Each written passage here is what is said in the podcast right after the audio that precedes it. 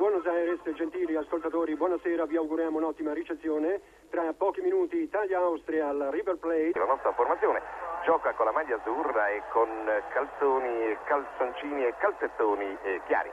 Recupera ancora il nostro Scirea quasi a ridosso della linea centrale del campo e manda verso il centro a causo che procede in avanti, sta per essere attaccata alle spalle, si libera la palla e con un colpo di tacco Paolo Rossi gli restituisce, c'è ancora un lancio in aria per Paolo Rossi che rompe sul pallone, rete! Rete dell'Italia, dopo 13 primi e 35 secondi, la messa a segno Paolo.